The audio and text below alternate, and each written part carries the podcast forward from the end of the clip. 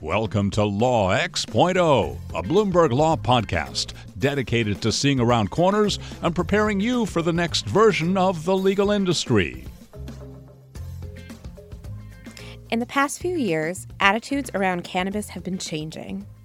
Reefer madness and just say no have given way to state legalization and promising research into the potential health benefits. Cannabis remains illegal at the federal level, but it seems like people have stopped asking if federal legalization is coming and have started asking when it's coming. And when it does come, what will it look like? I'm Dori Goldstein. And I'm Eleanor Tyler. And that's what we're talking about today. When is federal legalization coming? And when it gets here, what will it look like? And if it's legal, it's going to have regulations, right? Probably. and if that's anything like what we do to drugs and crops, then it's going to be complicated.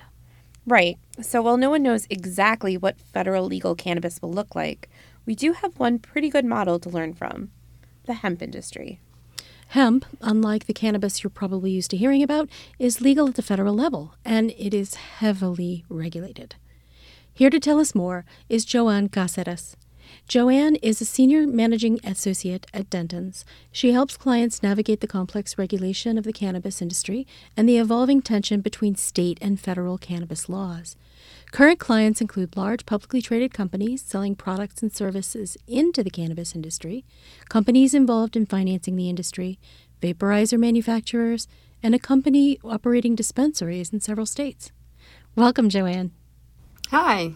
Thanks so much for joining us. Are we headed for full legalization of cannabis? Do you agree with what we just said in that intro? And how soon do you think it's coming? Yes, absolutely. And I like to call myself an optimist when it comes to this. I fairly recently told a group of people that we would have legalization in 2020. Oh, wow. I'm now starting to think that that's a overly optimistic. I've revised that to 2021. Okay. So I'm still very bullish on when it's going to be legalized, and it definitely is a when, not an if. Um, around my colleagues around here are more on the five year mark, just because it's it is so complicated, like you mentioned. So I know we're talking about hemp regulation. Why is that a good, relevant discussion if we're talking about cannabis legalization more broadly? Um, the biggest thing to understand is that the difference between hemp and what we usually call marijuana or cannabis is fully a legal fiction. It's just a legal definition. It's the amount of THC. Specifically, hemp has much, much less, a much lower amount, almost nothing. Um, but it's really literally the same plant. And so when you think about how this is going to really play out, we have all these hemp regulations that are being developed now and what's going to happen when cannabis legalization happens? Well, those same agencies are going to be regulating. They're going to have the same issues and concerns, and they're also going to have these hemp rules as their template. Um, so I think it's very likely that um, they're really more tied together than people seem to think at this moment. So, what is the technical difference between hemp and marijuana? I mean, if one is legal to grow and one isn't, why? The big issue is the amount of THC in it. So, THC is the compound in cannabis that makes you feel high. So, if you have that feeling of, you know, that feeling that we always talk about, that's the THC in the plant. So, if you have a version of it that's really low in THC, like hemp is, um, it has no potential, or we like to say it has no potential to get um, people high. And that's really where the marker is in federal law, and the concern is whether or not uh, people can get that result from it. So, even though hemp isn't going to get anyone high, it only became legal at the federal level recently, right? How did that happen? Hemp has a really complicated history. So, it recently, in 2018, December of 2018, became federally legal. Um, but that's not really the full story. It was also partially legal only for research since 2014, and even further back in 2004, there was a famous Ninth Circuit case um, that basically found that the DEA couldn't regulate um, certain plants, certain hemp plants, the same way as it regulated marijuana. Um, back then, it was more about what parts of the plant, and it allowed for the import of hemp, and technically allowed for the growth of hemp too, but you still had to get a DEA registration to grow it, and effectively the DEA would just never grant that because of, you know, reefer madness and the stigma around marijuana. They really didn't want to allow it to be grown here. So what the recent law really does is help move us forward in allowing it to actually be grown and produced in the U.S. versus being imported as it was um, being in 2004 forward. So, what agencies have authority over hemp? How is this working now as far as regulation? There are two agencies right now that have authority. It's the USDA, the Department of Agriculture, and the FDA, the Food and Drug Administration. One is maybe more obvious than the other. The USDA is regulating growing the crop and everything related to crop, which is what they do for, you know, all other crops that are grown in the US. The FDA was a little bit more of a turf battle, um, but it also still makes sense. And what they, the part they are regulating is the products, the food products, cosmetics, drugs that are being made with the compounds of the plant. Have either the USDA or the FDA promulgated any rules on hemp? Yes. Recently, October 2019, uh, the USDA promulgated its rules. The FDA has not actually promulgated any official rules, but there are guidances that they've issued, and they've also sent several warning letters to industry uh, when they're doing something that the FDA doesn't think is appropriate. Um, so that's become the main way so far that the FDA has regulated the space, and it's part of why there's a lot of confusion in this space. And the FDA keeps promising that they will, you know, give further guidance, give something more clear to the industry, but they haven't been in any rush to do so. In fact, they have stated, the head of the FDA has stated several times that perhaps this is a legislative issue, that, you know, something needs to be done in the law as opposed to the FDA doing something. So, rubber meets the road. How have farmers been responding to this? Does, do these regulations work for them on the ground? So, farmers and states with hemp programs have reacted negatively to the rules. They are really restrictive, and they're restrictive in surprising ways that don't really match what's been happening in the states since 2014 when the pilot programs I mentioned earlier came online. So, they're strict in several ways. The main thing has to do with sampling and testing. So, as I mentioned earlier, since the only difference between marijuana and hemp is how much THC is in it, obviously, one thing that the federal government really cares about is making sure that that THC amount remains below the legal level. Um, but in order to do that, they have these testing restrictions and sampling restrictions and what part of the plant you can sample that all will maximize the amount of THC that you'll find in those plants. And that's something that the industry has said is really going to stymie them, and also that doesn't really make sense based on the practices that have been um, followed in the last five years or so. So we understand the stakes. What happens to a farmer if they sample for THC and it comes out above the limit? Yes. So if that happens, and this is a, one of the worst parts of the law, that product, that whole crop is considered marijuana now and it's illegal. And the only thing you can do is have a DEA registered entity come and take it away and destroy it. So there's no insurance, and you can even get in legal trouble for quote unquote growing mar- marijuana when really you're just a farmer whose plant that started with genetics that you thought were right and that you were going to grow hemp. All of a sudden, you've, in the eyes of the federal government, you're growing marijuana. That has to be devastating to the farmer's business. Yes, it, it would. Imagine, I mean, who knows how big of the acreage you have and you have no insurance.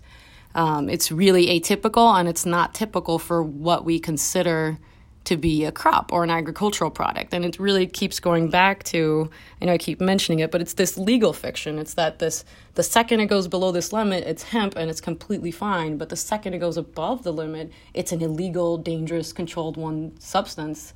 It just doesn't really reflect reality. It doesn't reflect the plant and it doesn't reflect what most people in the US now think and feel about cannabis and its dangers or, or lack of danger.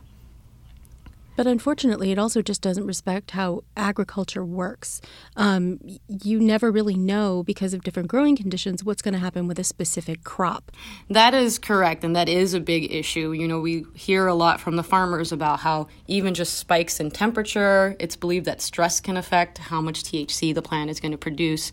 Um, so there are several things outside of the farmer's control. The farmer can do everything right and still have a plant that at the end of the day is going to test above the legal limit. And as you mentioned, uh, you know, these are farmers, they're growing crops, they're not lawyers, and they're also not drug dealers. So it's just crazy to treat them like they are or should be. So I want to go back to the FDA. Can you talk a little bit more about what their role is? Yes. So when the Farm Bill passed, which is the 2018 law that legalized hemp federally, it had this very important clause that said this law in no way amends the FDCA, the Food, Drug, and Cosmetic Act, which is the act that the you know under which the FDA gets its authority. So literally basically that same day there was a press release from the FDA where they stated, you know, even though hemp has become legalized, uh, we still believe that it's illegal to put CBD, specifically CBD, into foods. Um, so of course this caused you know massive upset and surprise in the industry because everyone kind of had seen this rule as formally legalizing it and giving basically you know full steam ahead for the industry. But the FDA's position basically they have they have a few different positions based on the type of product, but essentially their position is that CBD is a drug because it's been um, it's been patented as a drug, and therefore you cannot add it into foods. You cannot, you know, sell it as a drug in the market, and you can't put it into. Uh, well, with cosmetics, they've been more vague. They've been a little cuter about it, which is why you see this difference in the industry where foods are kind of considered much more dangerous to produce, uh, whereas things that we like to call topicals or cosmetics seem to be a little safer. So you'll see, for example, companies like Walgreens or um, CVS, even, all selling CBD topical products, but not food products. Feel like I see CBD products just about everywhere um, supplements to reduce anxiety, a sleep aid, um, dog treats. Is, is business booming? Are the people producing this really, you know, raking in the cash? business is booming and it is sort of like a gold rush, right? There are definitely winners and losers. There's a lot of people entering the market, there's a lot of people who care about the law and are trying to do it right and are testing, and there's a lot of people who don't care at all. And there's even been reports of, you know, the product actually has synthetic marijuana in it or has spice in it and isn't a CBD product at all. So there's a lot of variation, and there are some winners, and there's definitely a lot. There'll definitely be a lot more losers overall, and there's a lot of confusion in the industry as well. So the FDA is not totally on board with all these uses? Correct. So the FDA's biggest position that really affects the industry is that they say you cannot add CBD as a food as into foods. So that includes beverages and foods and even possibly some things that we might consider supplements like tinctures and gel caps and stuff like that. And now this is completely contrary to certain state laws where they have allowed those types of forms for CBD to be sold in. Uh, and this is part of why there's so much confusion, also part of why there is, you know, so much fraud. And even with everyone trying to do everything right, there's still this legal risk if you make these products um, that the FDA might step up its enforcement. So far, its enforcement has really been limited to letters, and it's really been limited to food products that are making uh, what they call egregious health claims, right? Because if you're making a health claim, you're starting to enter into drug territory and you're uh, possibly misleading people, and you're also possibly having situations where people are foregoing actual medications that could work to use CBD, which, while is promising, according to the FDA, hasn't been properly tested and verified for those effects. Well, then, of course, you're into a whole other legal um, regulatory landscape, the uh, unfair practices one that the FTC and the state AGs all uh, regulate as well. Right, yeah. There's so much just going on when we talk to clients about oh it's legal now we can we can sell it right and we have to be like well hold on the answer is actually much more complex because we do have to kind of explain the federal landscape the different state laws so it'll depend on what state um, you're interested in selling into. Um, yeah. Okay, so we've talked a lot about the USDA and the FDA when it comes to hemp. Right now, do they have any authority over cannabis? The FDA does already play a small role in regulating certain parts of cannabis. There is a drug on the US market called Marinol, which is a man made form of the substances in cannabis. And there's also Epidiolex, which is the CBD drug that has recently been approved in the US. There is also in track, I believe, a drug called Sativex. It's available in non US markets with THC as an ingredient. In the US, it has different ingredients. So let's assume that cannabis is legalized at the federal level. What role do you see the USDA playing? So, most likely, my guess would be that they would play a role really similar to what they do for hemp. They'll be regulating growth, um, one difference that could possibly happen is there's been much more state regulation on the cannabis side than there's been on the hemp side. So for hemp, it's really only been in the last five years. For many states, it would be around that same time too, but we do have some states that are a little older. And those programs are just a lot more robust and a lot more strict. So you could see the USDA potentially taking more of a backseat once cannabis becomes legal. You could also argue that you know, everything they're doing right now is because of this line where there is hemp that's legal and there's cannabis that is illegal, and therefore they have to be careful because they don't want to move into this illegal side. Once cannabis becomes legal, that concern goes away. Yeah. Um, right. So you, yeah. It could make things easier. A lot better for hemp farmers, at least. It could. And I, yeah, I think that would be one of the great benefits. And that's an interesting thing that I think um, you don't see people in the industry necessarily thinking about. Like if you're a hemp farmer, it's probably a good thing and and important for you to kind of understand where cannabis legalization is going and when, and and vice versa. If you're in the state legal cannabis markets right now, seeing what's happening on the federal level with hemp, that's something you should be paying attention to, and you know commenting on when there's a, a chance and changing if you don't like it. So you, you mentioned something that that kind of blew my mind a little bit. Um, when I've pictured legalized cannabis at the federal level, I've always sort of assumed there would be state preemption. And uh, the way that you just talked about it makes me think there's this possibility of competing state and federal regulation or just leaving it up to the states. Do you think that that preemption is on the table?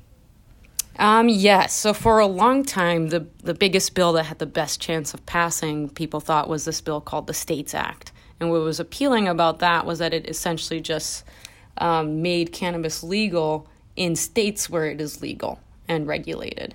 So that seemed to be the very popular um, position that the federal government was taking. We'll just step back. So if the state legalizes it and regulates it, fine. It's not federally illegal in that state. If they don't, it is. Um, and that seemed to be the model people expected for a long time. Now we're seeing a lot more active bills that are about the federal government taking it, making it their own, and regulating it. And as you mentioned, if they do do that, they're going to definitely come into conflict with state laws because every state does it differently. We've talked about the role of the USDA if cannabis is legalized. What about the FDA? The FDA, I think, is the bigger worry. You know, we just talked about how the USDA might actually be better depending on the legalization, but the FDA, you have to imagine they're going to take the same positions, right? I just mentioned there are some drugs, at least in the pipeline, that have THC in them, so you could see them making that same argument that no, it can't be added into food, and they're also going to be really concerned about the research. And that's been a huge issue in the cannabis industry even now, is just there's promising research, but there's still not a ton of research, and some of that's not by accident. Obviously, it's because it hasn't really been allowed to be researched in the United States. So, what advice do you have for cannabis and hemp businesses and the lawyers who advise them when it comes to hemp and CBD? Well, of course, one of them is always talk to your lawyer. I think that's something a lawyer will always saying. say is true. But as I mentioned earlier, like um, every state is different. The federal law conflicts with those state laws sometimes. Um, even you know two states that are right next to each other could be completely different. So you can't even if you think you've got it all figured out and you're in Colorado, you can't just step over to California and think that you're doing it the right way. Most likely you're not because it's different. Um, so, two pieces of advice one for everybody, and one especially for lawyers is um, maybe even more so than usual. This is something that you really should double check anything you're doing that's new with an attorney to make sure it's right, especially if you're going to cross any border. And to lawyers specifically, um, I think the biggest advice I would give is this industry is new and it's complicated, and it's easy to have the knee jerk no, you can't do that response to a question that a client asks. And what I find is if I give the issue kind of more time to breathe and I look at the rule again and I think about is there, is there a way to be creative here, the answer turns out not to be exactly no. It's more of a, well, here's the risk if you do this, and here's the risk if you do that. And our role as lawyers is to really explain the different risks and the different consequences of engaging in specific actions. So it's not to tell the client just a flat no. Um, does that advice change at all when we're dealing with cannabis that's state legal but still not at the federal level? It basically is exactly the same, right? These clients, especially when I'm dealing with cannabis clients, they understand that it's federally illegal. Um, and so, you know, p- partially they're comfortable with that risk, at least right now. But our job as attorneys is to help them quantify that risk and also kind of remind them, even though you're comfortable with the fact that you're breaking the law in this one way, doesn't mean that you want to break the law in other ways. For example, like the ADA, you know, or employment laws. Like, we want them to make sure they're following all the federal laws they can follow in order to limit their risk. That sounds like good advice. Yeah, especially from an attorney. I think it's advice you'd expect. Thank you so much, Joanne, for joining us. If listeners want to follow more of your work, where can they find you? Um, the easiest way would be through the Dentons website. They can look up my name and my email addresses there. Thank you so much for joining us. Thank you. That was Joanne Caceres talking about hemp regulation and what it tells us about the future of federal cannabis legalization. I think there's so much potential in this industry. Right, but there are still so many hurdles. I really feel sorry for hemp farmers. Join us next week when we talk to former EEOC Commissioner Chai Feldblum about corporate culture in the wake of Me Too. You can also follow us on Twitter. I'm at Dori underscore Goldstein. That's D O R I underscore G O L D S T E I N. And I am at Eleanor S. Tyler. That's at E L E A N O R underscore S underscore T Y L E R. And you've been listening to Law X.0 from Bloomberg Law. For more Bloomberg Law analysis, visit news.bloomberglaw.com slash bloomberg law analysis. Find us wherever you download your podcasts.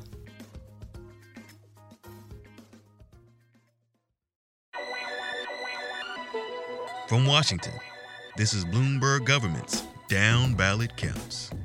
Hey there, I'm Kyle Trygstad, politics editor for Bloomberg Government. And I'm Greg Giroux, senior elections reporter for Bloomberg Government. Check out our podcast, Down Ballot Counts. Those aren't the only down ballot races we're watching, are they? In states like Michigan, Wisconsin, Pennsylvania, Will Democrats be able to defend their majority in the House this year? Will Republicans keep their majority in the Senate? Are there other members who wish to record their presence? Each week, Greg and I will be breaking down all of those down ballot elections that make up the fight for the U.S. Congress. 26, and that is the number of women who will be serving the United States Senate when it swears in Georgia Republican Kelly Loeffler. Along the way, we'll cover all of the numbers that matter. So, a really interesting thing is how much national security background and experience so many of them are bringing to this job. And interview key players in the congressional elections. Listen and subscribe to Down Ballot Counts from Bloomberg Government wherever you get your podcasts.